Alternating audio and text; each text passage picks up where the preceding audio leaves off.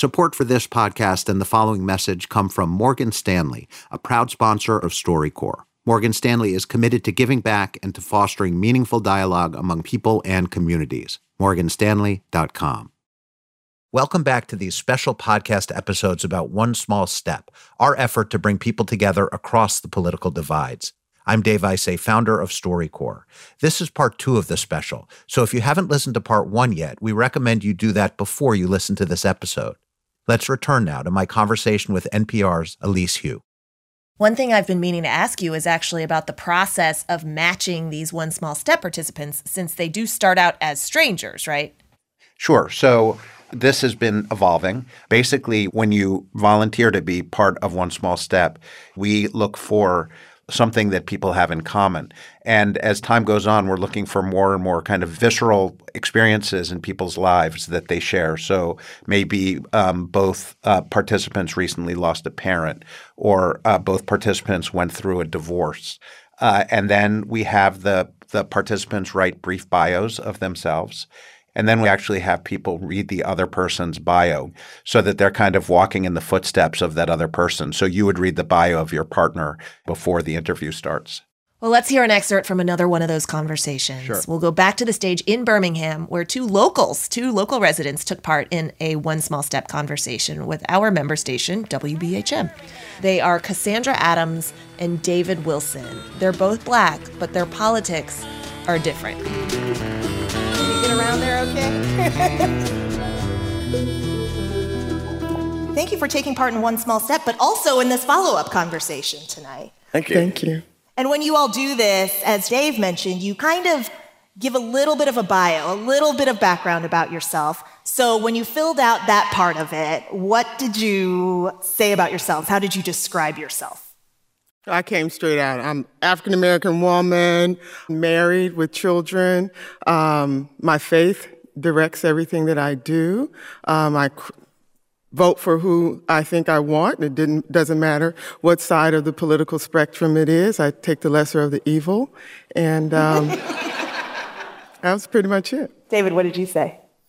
So I don't remember exactly how I put my profile, but I did not put my race. I don't like to be defined that way. I did put, I believe, Christian constitutional conservative, and then some other stuff, and I don't remember the other. Maybe father of four Boston. or something. I am from Boston, Yes. which I don't like to say that down south because I get the damn Yankee thing, and- Yeah. which is worse than be, being a conservative. I think. Down south. Am I right? Let's listen to your conversation. Okay. Let me ask you this. When you read my bio, mm-hmm. what did you think? And please be as honest as you feel comfortable because n- nothing would um, bother me. So the first part, my mind kicked into stereotype. She's mm-hmm. probably dyed in the wool Democrat. End of story. Second part was intriguing because you said something along the lines of an open mind. I thought, well, this would be interesting. When I read your bio, I just thought you were a white man. I thought I was gonna come in here and just. I don't like, even know what it was. I don't even I- remember what it was. And that, that's what's so interesting to me is that I'm just like, Stereotype. that's exactly right. So I have to admit it, and I appreciate you receiving Yeah. that and allowing me to admit my stereotype. Because when you walked in the door and you stood up and introduced myself, I was like, oops, oops, oops. I don't feel threatened. I hope you don't feel threatened. Um, what once we leave this this conversation, I hope, I believe we'll have other conversations with others, may revisit, maybe your wife and my husband and four of us can get together and Yeah. continue a conversation. But my point is that what are we afraid of? I love that conversation. And I saw you cracking up with the rest of us. Well, you did not have to, to share with David that you made the wrong assumption, but you chose to. Why? Personal accountability. I could not live with myself. Um, With that stereotype and teaching students and others about having an open mind and all of this kind of stuff. And I'm just like, David, what about you?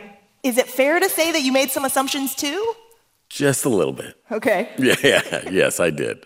But um, I think we probably hit it off right at the beginning. And so we had a, a, a very fun conversation.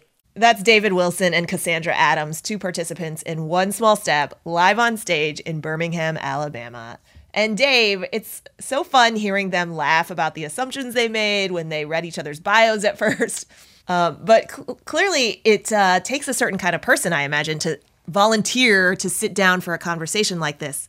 Well, I, I think that there are people on the fringes on on both sides who are not open to this. I mean, we've done a lot of uh, polling, and there's you know there's five, six, seven percent on either end, on the left and the right, who are not interested in the stories of others, who are just dead set in their beliefs. But I think that there's this broad swath in the middle who are open to seeing the humanity in people who they may disagree with politically and are hungry for this and see the danger of the dehumanization that's going on in the in the country right now.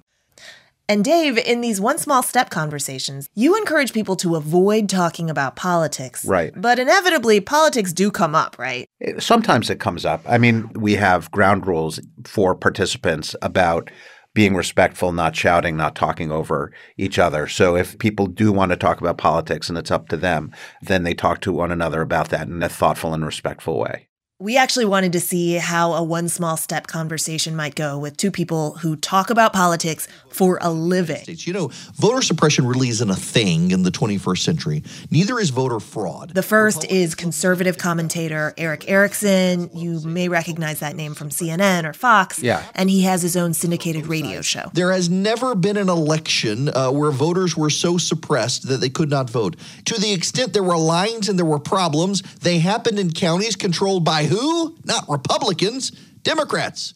On the other side of the aisle, we reached out to LaTosha Brown, a name who's been in the news a lot lately. That, that I myself, I went to the polls and it took me hours. And the last she is an activist and co-founder of the Black Voters Matter Fund. This is LaTosha on MSNBC. You're hearing and it's disproportionately impacting African American voters and people of color.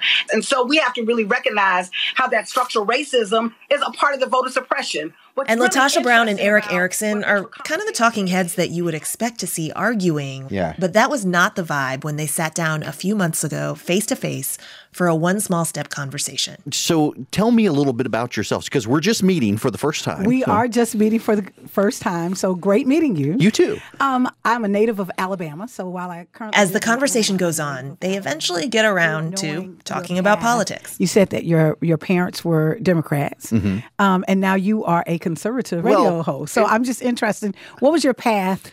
And what does that mean? Yeah, right. You know, I'm, I'm and as Erick talks about his conservative politics, he mentions that back in 2016, he didn't support Donald Trump. And uh, we had friends turn their back on us. We had people show up at our house to threaten us because I didn't want to vote for the mm. guy. Uh, my and Dave, even though Erick has since decided to support the president and LaTosha actively does not, they eventually agreed on something pretty fundamental. I feel like we're caught up in this partisan quagmire, oh, we are. and we can't get out of it. And so it's it's like we're dealing with like mm-hmm. the Super Bowl. Right. Which team are you on? And it's not we the people. I just I don't know what either political party stands for anymore, other I than agree. the acquisition of power and, and rewarding their friends and punishing the other side.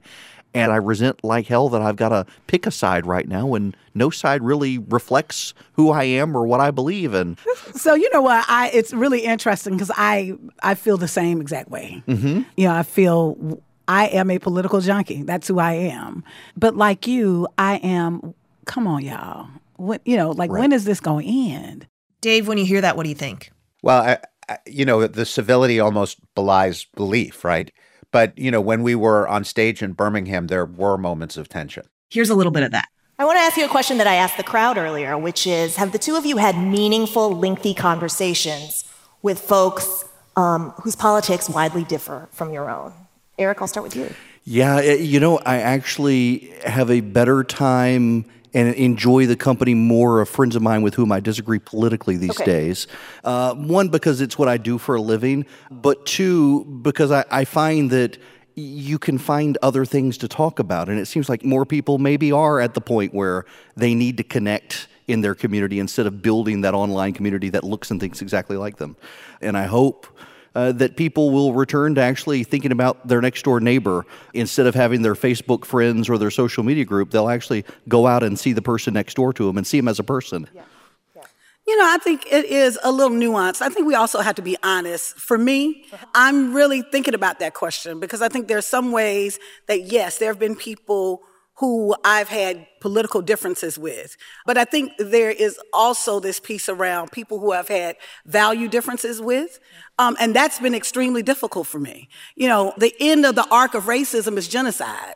And so it's one thing to have a political belief that is just different, you know, but at the end of the day, if your politics say that I don't have the right to exist, that's a different kind of meaning for me. And so where there is a undermining of the recognition of my humanity, that's beyond political differences.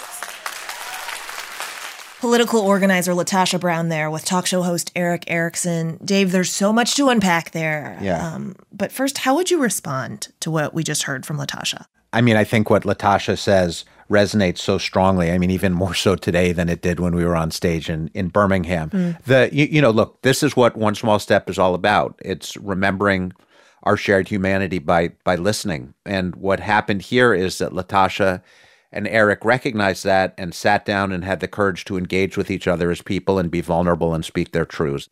Uh, the important thing is that we always keep in mind the the humanity of the person that we're speaking with. One other thing I want to ask you about is that on stage we heard Erick talking about social media silos, Facebook groups that we live in now.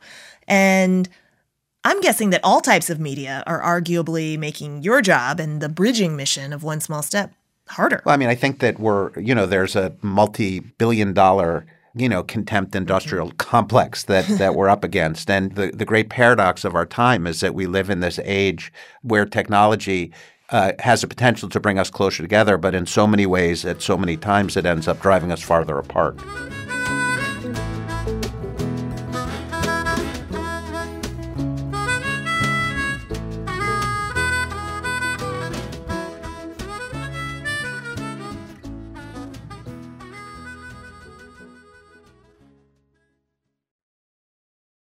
This message comes from NPR sponsor Subaru, featuring the 2021 Subaru Crosstrek. With standard symmetrical all wheel drive and an increase in available horsepower for outstanding traction and capability in all kinds of weather and terrain.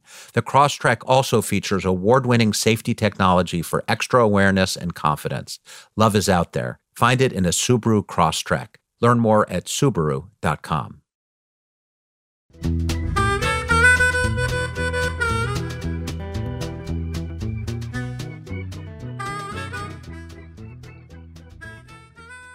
Welcome back. It's One Small Step. I'm Elise Hu from NPR with Dave Isay from StoryCorps. Hey, Dave. Hi, Elise. So, we've been listening to conversations from a live stage event that we recorded in Birmingham, Alabama, all about creating space for conversation between people who might normally prefer to shout at each other.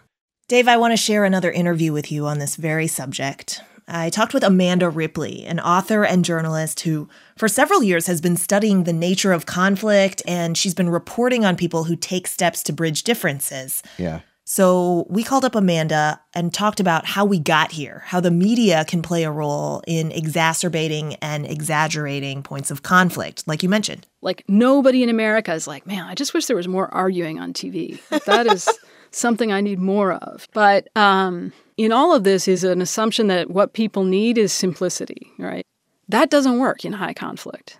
Like in high conflict, people need complexity to be revived because we're in a time of false simplicity. And so this is why we need to design different shows and formats and journalism so that they can get to this. And and people will say, you know, you know, I have friends who work at CNN and they say, "Well, we don't have time."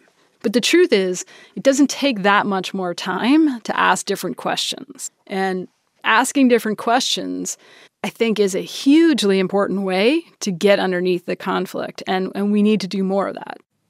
You mentioned that we're in a period of high conflict. How do you define high conflict? High conflict is when regular conflict escalates to a point where both sides start to feel like the other side is crazy. They are baffled by each other. Uh. And when you make these identities really powerful and you have political leaders who play them up, who are sort of conflict entrepreneurs, is mm. the term of art, then it's not that hard to really turn neighbor on neighbor. There's so little trust and there's so many distortions happening in how we perceive each other that it gets really hard to see the options. We make big mistakes in our assumptions about each other. And there's a ton of research on how that's happening in the United States between partisans. Like we we think we know each other's heart and we don't. You have really sort of encouraged us to not only make the narratives more complex to find areas of nuance, but also to ask better questions of one another. So I want to know what are better questions that we could ask of one another, whether they are strangers or even our loved ones. The number one place to start is always with the personal. You know, where did your beliefs about abortion come from? Like, when did you first even hear about abortion? Like, do you remember? Like, how old were you? You know, uh-huh. start personal. And then are there words they use that surprise you? Like, do they say that something made them feel sick to their stomach and you didn't expect such a strong word? And then it's like you dig into those. What does that mean? Like, say more about that. Where are you torn on this issue? What do you want to know about the other side? Like, what is most mystifying to you? And what do you want them to know about you? just to give you a quick example, I was talking to someone who does um, divorce mediation. She was talking about a couple who was just like at each other's throats about who was going to get the Legos, like who you know they're Really? dividing their property.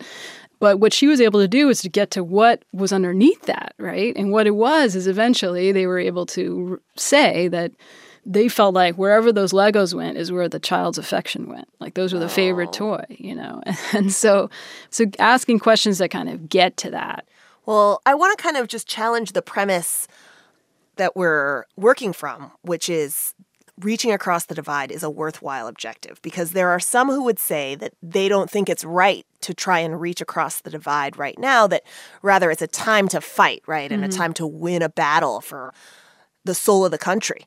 Right. So the people that you've observed trying to still bridge and reach across divides, what are they understanding that those of us who are taking a harder line not understanding? Hmm. There is a time to fight. I do think anger is important. But um, the biggest argument, you know, for having conversations that leave your decency intact is because it's the only thing that works. If we want to persuade and change each other's minds, there is no way to do that without making each other feel heard. And there's some practical benefits of it too. The value of having relationships across divides, particularly in communities, is like you can prevent conflict from metastasizing. So when you see like what happened in Charlottesville at the rally there, mm. it's very important that there be relationships in a community before violence happens because then you can contain the reaction to the violence. The biggest danger of political violence is that it causes more political violence. So, you know, we are in this country together. We're married to each other. Like we cannot annihilate one another. You know, we have children together. like this is you. You can get divorced, but you're still gonna have to deal with each other. Journalist Amanda Ripley there with a reminder of the bottom line and kind of the reason you created this project, right, Dave? Yeah, I mean, I think so much of what, what Amanda said was exactly on point. You know, the questions have to be framed with respect and dignity. And uh, since over this summer, you know, we, we see it again the, the danger of not having personal relationships with people in our communities and how the country can um, go up like a tinderbox if we don't have the right kind of communication with one another. And you know, another thing that's come out in almost all these conversations we've had is the importance of complexity, right? Um, allowing people to talk about how they feel misunderstood in the first place Absolutely. and to know they're being heard when they say that. So, one last time, let's go back to the stage and hear from two people from Birmingham Nicole Watkins and Austin Suellentrop. We'll hear them on stage in just a moment, but first, we played their pre recorded One Small Step conversation for the audience. my wife and I, for years, uh, led youth group in our church. So we, every year we would participate in the the March for Life, and somehow because I would be outward with this idea that I'd like to see a world where abortion is no longer an option. That because of that, but that one stance, I'm now like somehow this radical evangelical avid Trump supporter. I see. And it's like the thing that drives my belief there is also the same thing that drives my belief that we should take care of the abandoned refugee at the border, that we should take care of the poor and sick in our own neighborhoods. But like that's not the public persona of what somebody who goes to DC to march for that is. That's actually exactly why I wanted to do this. and I will fully admit in this conversation to having had that bias before, yeah. right? And it's also worth mentioning, full disclosure, please don't run out of the room. I work for Planned Parenthood. And oh, no, I can't talk to you anymore. well, we have a policy against that. that gets my blood going a little bit. None of us are simple enough to be just thrown in a bucket. Like we're God, we're all too darn complicated for that. And I think we can all do a better job of, of, of realizing the the nuance in people there. Nuance I want on a bumper sticker. I, I, I, I, if we can remember that when we have those conversations with each other, I think we'll get somewhere. All right, let's welcome them, Nicole Watkins and Austin Suellentrop.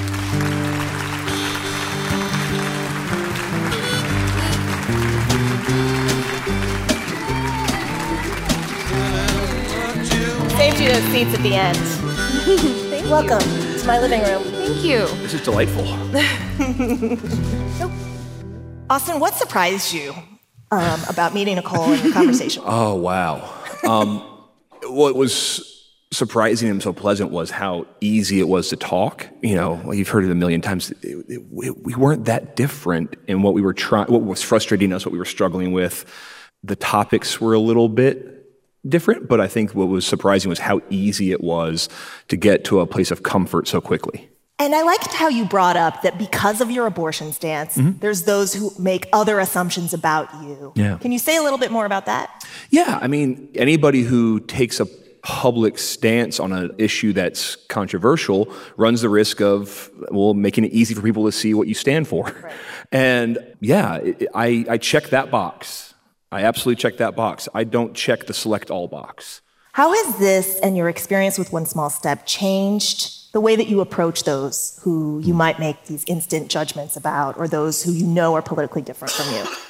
I think the big thing that changed for me is, and part of the reason I wanted to do this was that I kind of existed in this bubble, and I didn't. We always talk about the bubble, right? Like you have this political bubble of people that you spend time with. But since I did one small step, I'm actually I'm working now at Disability Rights and Resources in Birmingham. So I work mostly with people with disabilities in Alabama, and I go to rural counties and I spend time with people of all kinds of political persuasions because people with disabilities are every demographic. But it speaks to the nuance that we were talking about, too, that I can sit down and have a conversation. And I think that what I try to do, and Austin really helped me with this, is when I'm talking to someone, figure out why they believe what they believe and remember that these are people with human stories and families and trauma and and frankly, even when they make me angry, right? Like even when I am really frustrated with some of these people in my head, I'm just sitting there thinking, they're not trying to hurt me. You know, and, and that may be a side effect of some of their political beliefs, but they're not intentionally trying to come hurt me and harm me and the people that I care about. And I think that it feels so deeply personal to me, even though I know that's not necessarily fair. So that's kind of how I've learned to approach those conversations, and it's made a difference. Austin, Nicole, thank you guys so much for participating and for coming back up here tonight. That's from our One Small Step event on stage in Birmingham, Alabama. And Dave, before we go, can we talk about the future of this project? Sure. Especially now, after such a punishing year. What are the next steps for One Small Step? So, Elise, you know, it's a tough time the pandemic, the economy, um, the um, protests over racism and policing, the incredibly contentious election. Uh, it feels like interventions like this are just critical to the future of our democracy. So we're um, in the process now of a major expansion of, of One Small Step, um, which includes remote interviewing, so people can have these conversations with people across the divides from their homes anywhere in the country. You know, we we think of One Small Step a little bit like a light that begins to seep under the door in a dark room. Uh, it it may not be much, but it allows our eyes to adjust, and and just maybe we can begin to to see each other again. A lovely image. Dave Isay is the founder of StoryCorps and One Small Step. Dave, I've so enjoyed it. Thank you so much. Thank you so much, Elise. Me too. And to play us out, here's a little more musical inspiration from the end of our night on stage in Birmingham. Well, you say you got the blue. You got holes in both your shoes. Yeah, feel alone and confused. You gotta keep on smiling. Just keep on smiling. I want to say thanks to everyone at NPR who helped make this show happen. Franklin Cater, Neva Grant, James Willits, Hannah Crotty, Allie Prescott, and Claire Lombardo. Also, our friends at StoryCorps, Katie Brook, Stacy Todd, Joanna DeFore. At WBHM, Chuck Holmes, Audrey Atkins, and Michelle Little. And extra special thanks to this fantastic band, Jimmy Hall and Southern Culture Revival, who we recorded live on stage at the Alys Stephens Center in Birmingham. I'm Elise Hu, and this has been One Small Step. One Small Step Courageous Conversations Across a Growing Divide, a special hour from NPR and StoryCorps, was made possible by the Corporation for Public Broadcasting, a private corporation funded by the American people.